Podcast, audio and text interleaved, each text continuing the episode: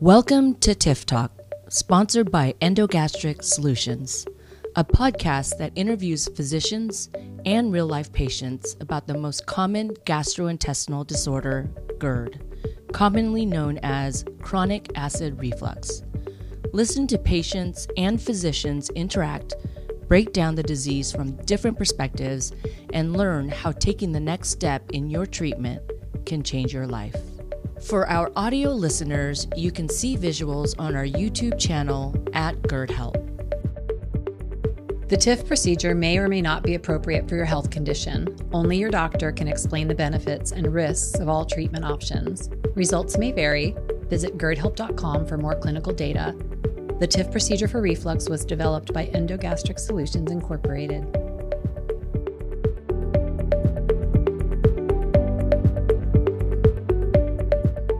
Hello and welcome to our TIF Talk tonight. Thank you for joining us. We're very excited. We are actually here on campus at the University of Texas at Austin. What a beautiful campus we're at. Uh, Ascension Seton and UT Health Austin Digestive Health. And today we're very excited to have our special guests. We have Dr. Trip Buckley and Dr. David Tang. Thank you so much for being here. We're very excited. Thanks for having us. Thank you. So before we start, I do want to give a little bio of both Dr. Buckley and Dr. Tang so you guys know where they're coming from and then we'll talk a little bit more about your program here. So uh, Dr. Buckley is the Surgical Director of Digestive Health, a clinical partnership between Ascension Seton and UT Health Austin the clinical practice of Dell Medical School at UT Austin. He's an associate professor and director of the Heartburn and Esophageal Disorder Center at Dell Med and specializes in anti-reflux and esophageal surgery, assisting patients suffering from gastroesophageal reflux disease, otherwise known as GERD. And Dr. Tang is a gastroenterologist at Digestive Health and an assistant professor in the Department of Internal Medicine at Dell Med. He specializes in the diagnosis and treatment of patients with pancreas and biliary conditions and disease, as well as acid reflux. So, again, thank you guys so much for being here. We're very excited to talk with you today. So, before we start, I'm going to kind of let you guys talk about your program here and, and what you do and who you see. So, I'll take it, let, let you guys take it over. Sure. Um, well, this is really exciting, so thanks for having us again. Um, when I, uh, Dell Medical School is uh, brand new, and uh, when I was recruited here, uh, one of my goals, having treated uh, reflux disease and GERD uh, from a surgical perspective, was really to bring GIs and surgeons together. And so that was the concept behind digestive health. And so that clinic has GIs and surgeons working in the same space um, and again, we have a medical and a surgical director, um, and we do everything in lockstep together. So that's super excited, uh, super exciting. Um, and then with under digestive health, we have the Heartburn Esophageal Disorder Center, which again is uh, GIs and surgeons working together, collaborating to diagnose and treat uh, patients with uh, GERD and other esophageal disorders. So uh, Dr. Tang and uh, the GI group are integral to uh, our success, and uh, we were lucky enough to recruit Dr. Tang as well. And now we're doing um, lots of procedures together, including uh, the TIF procedure. Yeah, thank you. And you know, I want to agree with you that um, one of the it's most one of the most uh, you know impressive things about uh, our, our program at Digestive Health is that we're able to bring together gastroenterologists and surgeons you know, we're literally in the same space and we work together um, not only, you know, taking care of the same patients, but also in the background developing protocols to more effectively and efficiently and streamlining the care of patients, you know, with heartburn and esophageal disorders certainly, but with uh, lots of other digestive disorders as well. That's fantastic. Yes, the collaborative approach is uh, rising in popularity for these patients. Um, having a foregut surgeon and also a gastroenterologist kind of collectively looking at the patient and um, personalizing the approach of treatment for GERD. So you guys are you guys are in good hands today because we have both perspectives. So we're very excited. So let's go ahead and start and talk about GERD. Um, what is GERD, and you know what are patients generally suffering from if they have GERD? Yeah, well, to me, GERD is uh, acid reflux that causes frequent and bothersome problems. So acid reflux is when stomach acid travels back upwards into your chest and your esophagus, and it happens to all of us from time to time. But when it happens very frequently and it results in a lot of symptoms, then we call it GERD. Um, and it can cause lots of different symptoms. Some of the classic symptoms of GERD are heartburn and regurgitation. Heartburn being uh, burning in your chest and regurgitation is that feeling of stomach contents traveling backwards and washing up into your chest and mouth. Sure, yes. And oftentimes patients or, or physicians even talk about um, non, uh, uh, what, do, what do we call it, uh, like LPR or non classic symptoms. Can you talk a little bit about that? Because there's a lot of patients that ask about LPR or non-acid reflux? Yeah, definitely. So what I just mentioned, heartburn or regurgitation are considered the classic symptoms of acid reflux or GERD, but there's certainly lots of different symptoms that can be attributed to acid reflux. And this is, I think, uh, where um, it's very important to have objective testing. Mm. So a lot of these symptoms have to be, um, you know, we have to differentiate them being caused by acid or them being caused by something else. And thankfully, um, you know, there are ways to objectively measure, for example, how much acid enters your esophagus or mouth. And in that way, we don't have to guess. You know, we can know for sure whether or not your uh, symptoms uh, are caused by acid reflux or not. Perfect. What, uh, do you want to talk about the diagnostic testing that you do to determine if a patient does, in fact, have GERD? Yeah, if you have classic symptoms and you've never been treated before, then um, you know we the diagnostic testing is in essence clinical judgment. So you know we will say that hey, you have heartburn. It sounds like heartburn. You know, we'll give you some medications and other advice, and and you know see how you do. But you know if that doesn't work, or if you have these atypical non-classic symptoms, what we generally do, um, one of the things we do is pH monitoring. So in that situation, we would um, actually place a small sensor inside of your esophagus. This can be done with or without a camera test. Um, and then over the next few days, two days or four days, we monitor how much acid enters your esophagus 24 7. And then you can also tell us when you have a symptom or when you're eating or when you're laying down. And then we can try to match up those symptoms with acid entering your esophagus to see if those symptoms are, are you know, well, well matched up in timing with acid entering your esophagus. And, and that's the way we can determine objectively if you know, most of your symptoms are from acid and, and, uh, and proceed from there. Thank you for that. And you know, you guys have a somewhat unique uh, approach to it, right? Because if a patient was suffering from GERD, would they come see you as a GI first, or would they come see you, Dr. Buckley, as a surgeon? How does that uh, collaboration actually work, if you don't mind? Yeah, I mean, in some ways, it's uh, we have two pathways, um, and uh, you know, we have a, a number that you can call. Um, and, uh, and our folks that answer the phones are well trained in trying to differentiate do you need to see a surgeon? Do you need to see a gastroenterologist? A lot of our folks have never seen a gastroenterologist, and so they're calling in. Uh, you know, 512-495 GERD, and uh, they do it all the time. We've got five people answering the phones. But um, if you've never seen a gastroenterologist, we're going to start with GI okay. and uh, and kind of go through lifestyle modifications, maybe medication, as uh, Dr. Tang mentioned. Some patients are calling and they've been to multiple gastroenterologists. They've been to their ENT doctor talking about, as you said, LPR or some of the atypical symptoms of GERD. In which case, they might uh, end up on our side of uh, of the clinic. Um, and so it really doesn't matter because, as also Dr. Tang alluded to, we have we want to say that it doesn't matter if you see Dr. Tang or me.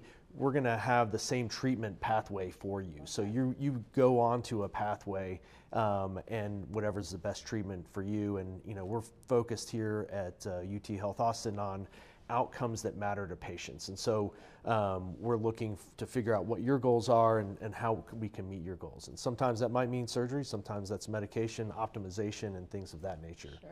we also have, you know, mine. Uh, we have nutritional medicine uh, and nutritional therapy, uh, as well as uh, cognitive behavioral therapy, Oh, even wow. Okay. uh, for patients to give them the tools to, you know, kind of uh, fight their disease process. That's fantastic. Any anything else that you wanted to add to that? I just, you know, again, I think that's a very important point because I think Dr. Buckley put it very well. It's the same pathway, and we want it to be the same pathway. We want to, um, you know, tell patients um, the, the same sort of things, but you may enter that pathway in different places. So, as Dr. Buckley said, if you've never seen anybody for heartburn, then you may see uh, me or one of my colleagues. But, you know, if this is, you, you've, you've uh, suffered from heartburn for a long time, if you really uh, know you are looking for a surgical solution, or if you had a surgical solution and it hasn't been working well for you, then you know you probably see Dr. Buckley first. But the, at the same time, you know, you know we're in the same place. We talk to each other, and I think that's very important for the patients to get that unified message. I love that. Yeah, that's great. Thank you. You know, you did mention uh, kind of the pathway. You kind of went through the pathway just a little bit, but can you talk about the uh, different options for treating GERD? So, you know, at first you were talking about lifestyle modifications and food aversions and whatnot if you do have GERD. And then how does that progress, you know, medical therapy all the way to potentially having a procedure? Do you guys want to touch on that? We'll start here. I mean, I think everybody needs surgery, right? Uh, Right. No, I'm kidding. Uh, that's the, not it at all. But uh, no, I mean, I think uh, Dr. Tang can speak best to the lifestyle and possible medication uh, Fantastic. treatments. I think you know for most people with heartburn, um, the foundation of therapy is lifestyle uh, modification and, and medications to some extent. Um, on the side of lifestyle modifications, um, one of the most important things is to um, is to look at your body weight actually. So we find that patients who, who are uh, overweight or obese can have a lot of pressure on their abdomen. You can think of it as a hand around a squeeze bottle, and you can squeeze acid up into your chest and cause a lot of symptoms. Um, other lifestyle modifications exist, um, you know, including not eating meals right before bed. Um, sometimes the, one of the most effective things is to just elevate your head and shoulders at night, especially if your symptoms are at night, and a number of other lifestyle alterations. Um, there are dietary alterations as well, although sometimes those are very individualized, so not everything applies to every patient. On the medication side, certainly if you um, have heartburn and and you've never been treated before, we will recommend that you start with an acid suppressing medication for a certain amount of time. But I think in that situation, it's important for us to um, really follow up with you and, and see if it's working for you or not. Um, because if it is, and if you want to continue it, and that definitely is, is the, the, can be the way to go. But if you're not satisfied with it, or if it is working, but you just want a longer term solution, uh, then I think um, perhaps other procedural interventions can be discussed. So before you go into procedural interventions, I do want to ask you because I know that, uh, and it's it's close to me because this is where I am at in my journey of GERD. You know, I went to see my general practitioner, and I have not seen a GI yet for for my GERD, and I've been on PPIs. At what point? And I think there's a lot of questions from patients. What point should a patient decide it's probably time for me to, you know, go see a gastroenterologist and determine you really do have GERD, you know, because there's a lot of talk and a lot of conversation about long-term use of PPIs. So just curious to see what your thoughts are on that. Yeah, I think uh, as far as when to see a gastroenterologist, uh, I, I think um, you know if you've been on acid suppressing treatment and you have questions about it, or if it's not working for you, um, or if it is working for you and, and you wonder if there's anything else to do, then that would be the time to see a gastroenterologist certainly. And you know, long-term safety of, of uh, proton pump inhibitors, PPIs, is definitely a very serious topic, and it's one that gastroenterologists and, and other physicians have investigated in detail over the last several years. I would say that um, we have to um, look at the, um, there's two things we look at in that aspect. One is, does this association exist at all? Because there are some associations that have existed in some studies and not in other studies. And then we also have to look at the degree of how you're affected with these things. So some adverse events, you're at a risk for maybe about 20% more or 30% more, which seems like a lot, but in absolute numbers, maybe you went from, you know, four out of 100,000 to five out of 100,000 sure. chance. Um, so the standard advice I give patients who are worried about chronic uh, PPI use is to make sure, first of all, that you are on PPIs for a good reason. So, for example, if you have classic heartburn, and uh, or classic GERD symptoms, and you are on a PPI and it's working for you, then it can be an option to continue. Although I would say that if you are worried about the long-term side effects and you want to explore other other therapies, then that definitely is a very very legitimate pathway to go down as well. Yeah feel like you're talking directly to me. he was, in fact. He was, wasn't he? I'm taking it a little personally over here. And our friends out there. Yes, absolutely. Um, and if I could just add to that, yeah. I, you know, I think um, that when you think about PPIs, it, it's really easy to dumb down GERD into just simple, I've got GERD PPI. And uh, it really becomes complex. So to your question, like when to seek uh, additional advice, your gastroenterologist, you know, there's lots of different strategies to, you know, start with a PPI and then come down to the lowest dose. I mean, some people are started on the most powerful PPI right out of the gate. Well, maybe we can get you on the lowest dose, or maybe we can get you onto an H2 blocker sure. like Pepcid uh, or Zantac, which is back on the market um, or down to lifestyle modifications plus occasional, um, you know, Tums Rolaids yeah, and, and yeah. things like that. So, you know, I think that's where it becomes a little bit more sophisticated and and um, and possibly within the realm of PCP, although they're really busy. So, uh, to you know, go to somebody who is dedicated to that disease process might be a legitimate uh, answer. I love that. I love that. So now on to the fun part, right? Yeah, oh yeah. Let's talk about the procedures or what, what are the different options that are available today um, for the treatment of GERD. Uh, obviously past, you know, medical therapy and food, you know, lifestyle uh, modifications, whatnot, uh, and then moving into kind of what's available today. Sure. Um, I'll pick up where uh, David left off, which is, you know, PPI therapy. PPIs are highly effective at treating the symptom of heartburn, and uh, most people are going to get relief um, when they uh, take their PPI appropriately, and that's the other part of uh, PPI therapy is taking it appropriately. It. Absolutely. um, and uh, but we also know from the GI data that about 30 to 40 percent of patients are going to have breakthrough symptoms mm. On uh, on that PPI. Well, do they just need a little extra help in terms of timing or lifestyle modifications, or are they truly, you know, we don't think about them as truly refractory, that's a term out there, refractory to PPI therapy, but rather, you know, are they just breaking through? Do they have regurgitation that PPIs are not going to take care of? Because, of course, any medication is not going to stop reflux, it just is changing the symptoms. Exactly. Um, and so, if our goal is symptom control, uh, from a heartburn standpoint, PPI should take care of most of that. And, and you know, again, GERD gets pretty complicated pretty quickly. I mean, some patients have a hypersensitive esophagus, so that's where either uh, on our side, uh, on the surgery side, or more commonly on the GI side, we can treat uh, the hypersensitive esophagus uh, as well. And so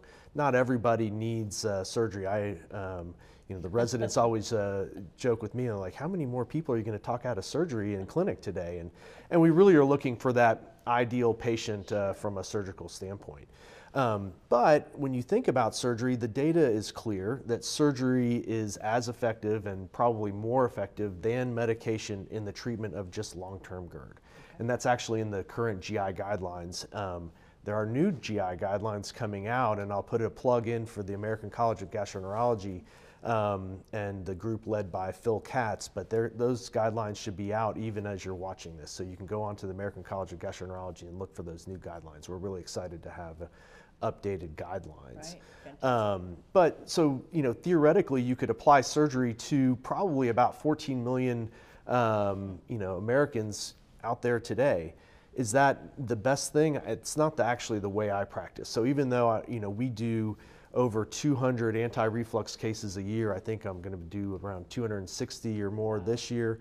Um, we we don't apply it to someone just coming in saying, "Hey, I think I'm uh, just not happy on my PPI." We really try to look at their needs, um, and then we go through the objective testing that uh, Dr. Tang mentioned. So pH testing, esophageal function testing. So that's often manometry.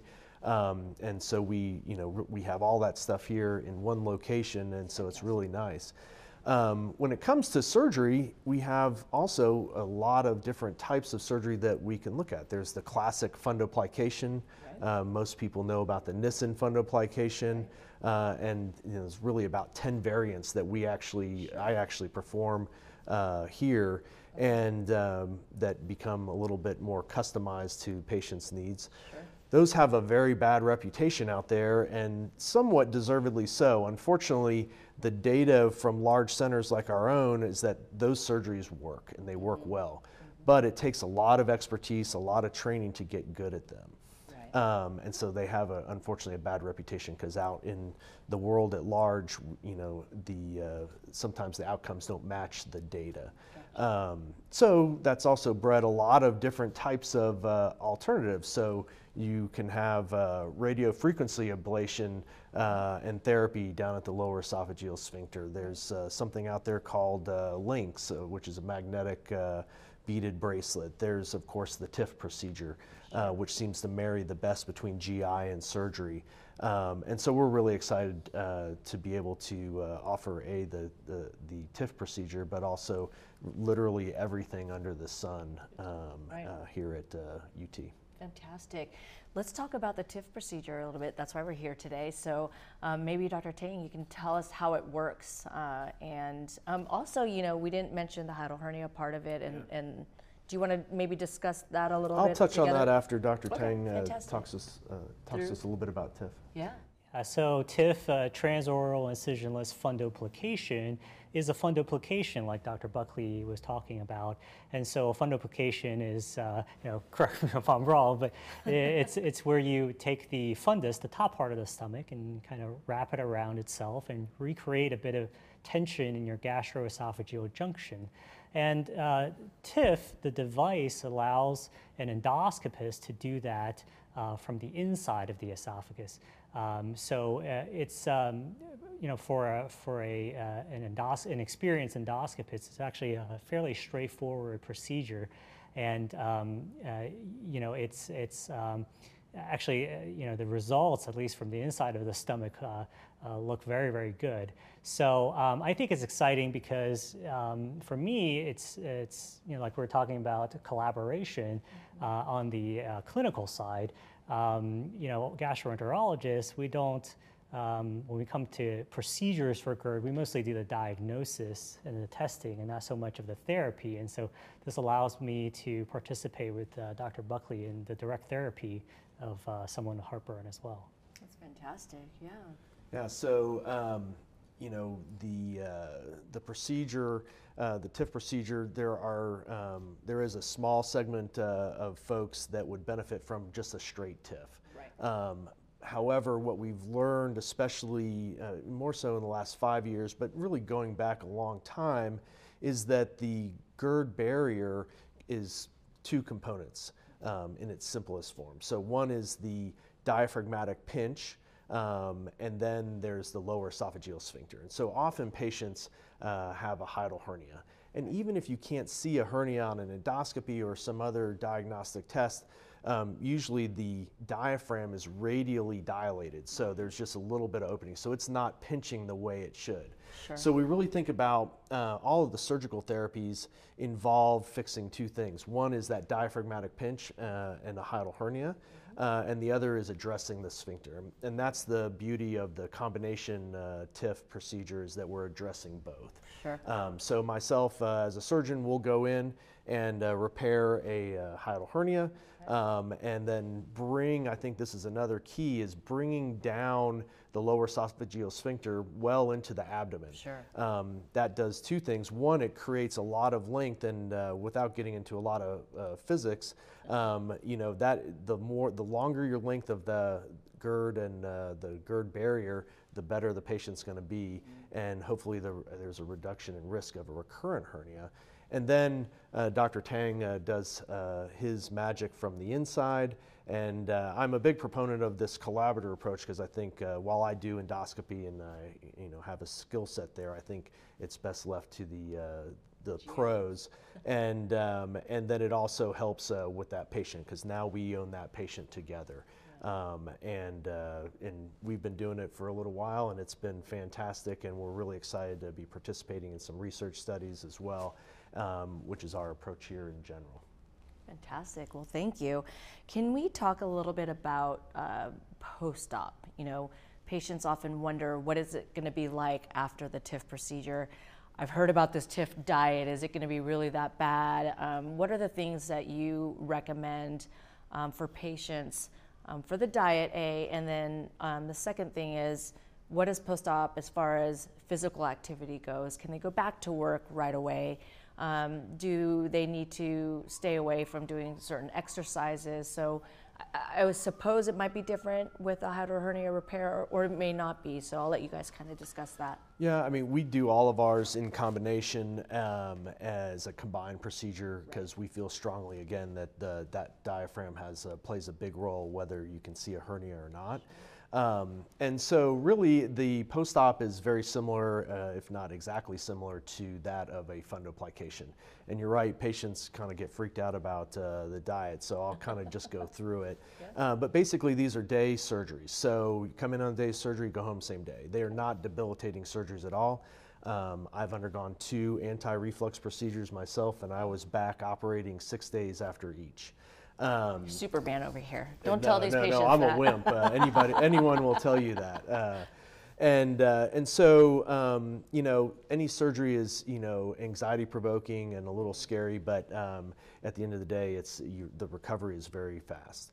We have patients on a liquid diet um, immediately post-op, and that sounds terrible too, uh, but having been through it myself, I can tell you it's not. And it's interesting because the part of the stomach that we use to create that fundoplication, whether it's a classic uh, laparoscopic fundoplication or that uh, by the TIF, that area of the stomach is what sends out signals of whether you're full or not. So patients really are just not that hungry. I've and heard so, that. Yeah. Um, you know, it's it's really not a bad week. Um, but any liquid is okay. Lose a little weight. uh, patients do tend to lose about 10 to 15 pounds. That's right. Oh, okay. And it's not again because they can't get the calories in. It's just that they're not particularly hungry. Um, and then it's just a progressively uh, progressive diet. So usually by four to six weeks, you're back on eating normal things. Sure. We always tell folks you got to slow it down because we have recreated that sphincter and we've got an obstruction there, both to reflux uh, but also to food. So yeah. if you were like me and a food inhaler, uh, you you got You'll learn quickly. It's what, all the good food here over here. You just gotta you just gotta slow it down. Is all. Um, yeah. And uh, activity wise, um, you know, it's just no heavy lifting greater than 10 pounds for three weeks. But um, but really, we uh, you, you, know we want people up, moving around, and being their normal selves. Yeah, wonderful. Thank you. Uh, interestingly enough, I heard another doctor say something about chewing your food. So it's almost like a lifestyle lifestyle change, if you will, that they say get back to kind of eating healthy and and trying to not have big meals and smaller meals at more periodical times or uh, whatnot. Uh, absolutely. I mean, that's why we have our nutritionist involved in I the vast that. majority of our patients. So she's helping uh, them uh, both uh, preoperatively and postoperatively. Oh, fantastic. Um, and, uh, you know, again, to the weight issue, we are working with them on, you know, again, on all fronts to, to really help out um, and uh, get you through that and get some good healthy habits uh, yeah. moving forward. Healthy habits, absolutely. So one thing uh, we get a lot from patients is what happens uh, if you don't treat your GERD, untreated GERD. Um, you know, you may want to touch on Barrett's. I mean, I know it's not a direct correlation, but then also um, I, am saying that because uh, GERD Awareness Week is this week during Thanksgiving. You know, when we're most gluttonous eating our turkey and, and casseroles and whatnot. Um, and then we also kind of had awareness around esophageal cancer, which was in April. Um, can you kind of talk about the connection of, of, of not esophageal cancer, but how what GERD from GERD to Barrett's to you know I'll let you talk about that, Dr. Yeah, so there's a number of consequences that have been connected to uncontrolled GERD. Um, the, but the vast majority of people who uh, don't control their GERD just only have symptoms, sure. probably about 80%. And so in those patients, even if you feel very poorly, even on the medicines, when we do endoscopy on you, we will find a normal esophagus. But I think that's, you know, that's bad enough if you have to suffer through daily life with, you know, debilitating heartburn symptoms. Right. It is also associated with actual damage to the esophagus as well, to a much uh, smaller degree. You can have uh, damage in the esophagus we call esophagitis. That itself can lead to other consequences, such as a scarring or narrowing of your esophagus. You can also be associated with this condition called Barrett's esophagus, which is the change in the lining of your esophagus from normal to something that's not normal. And that itself uh, may place you at a higher than average risk for esophageal cancer. So there's not a, um, uh, there is a, there's not a one to one. There, yeah, yeah, there's, right. so I don't want you to think that if you don't control your heartburn, it's, it's, you're definitely going to get Barrett's esophagus and then you're definitely going to get esophageal cancer. That's not the case, but um, it is, uh, those, those things are associated to some extent. Yeah, I, I have Barrett's myself, so okay. uh, I've got all the GERD things. Um, the so about you know 15 20% of patients with GERD will have Barrett's esophagus. And Barrett's esophagus, uh, as Dr. Tang said, is you know you don't have to think, oh my gosh, I'm going to die of esophageal cancer, but it's exactly like having a colon polyp. Mm-hmm. And so um, you know, to your point earlier of when to go see your gastroenterologist, I mean, you really want to go find some professional help, uh, see your gastroenterologist because uh, if you've been, if you're, you know, had GERD for five years and it's uh, you've been treating with PPIs, you still, I, I would personally, it's not exactly in the guidelines, but I personally would recommend that you are could have an endoscopy sure. um, and to make sure you're not covering something up. I mean, most people that develop Barrett's and esophageal cancer have been on PPIs and they've never had an endoscopy. So, right. um, you know, and if they find Barrett's, then we're going to put you in a follow up program. And so, just like with a colon polyp, we're going to do endoscopy um, to make sure that that Barrett's is not progressing onto cancer. So, you know, Barrett's is not, uh, you know, uh, to be uh, taken lightly, but it's not a, a, death knell or something like that. Um, yeah. And I and and we do get a lot of patients coming in saying, "Oh my gosh, I've got Barrett's. I need surgery." Surgery is not an anti-cancer operation. I think there's more data coming out to suggest that, uh, for sure, uh, surgery is more effective.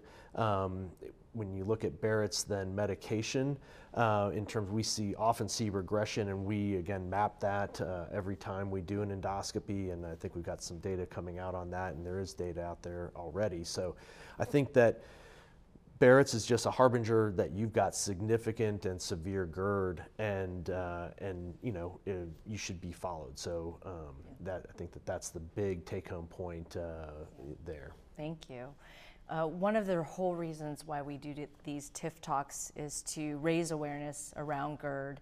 Um, and I think one of the biggest things we tell patients is to be your own advocate, right?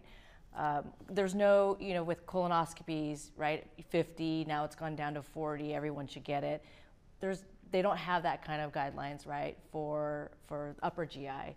Um, so we want to just educate um, the population about GERD. And if you are suffering, there are other options from just being on medical therapy forever or just a, you could never have your favorite glass of wine anymore and or that spicy food or the barbecue here. So um, before we conclude i do want to give you both an opportunity to um, you know if you had one word of advice to patients that are out there that are suffering and don't look directly at me like you're talking to me about this i'm just kidding. But no seriously, if you had any advice um, to the patients that are watching today, what would that be? If you have heartburn and, and you have symptoms that you're not happy about, then you don't need to suffer in silence or try the same thing, you know, year after year. And for a long time, come and see a gastroenterologist or a surgeon, see a professional who deals with these problems all the time.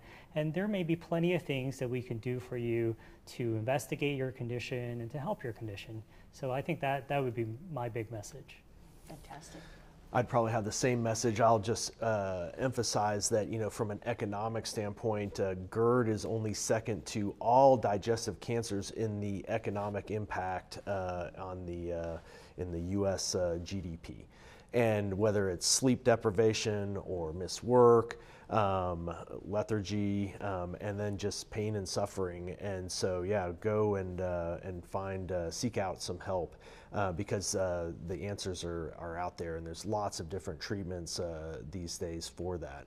And um, and I think uh, you know at, at, the end of the day, it's about improving quality of life. And, and the answers exist. So you know we're happy to help, and, and I'm sure your local GI and or surgeon is happy to help as well.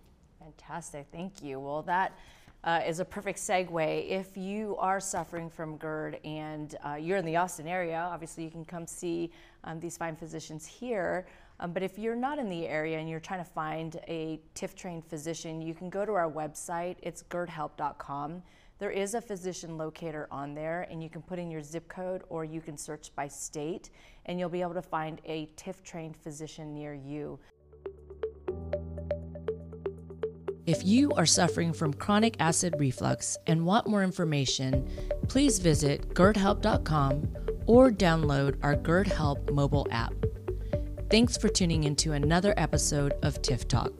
Leave your questions and comments on our social media at GERD Help. Live well, GERD free.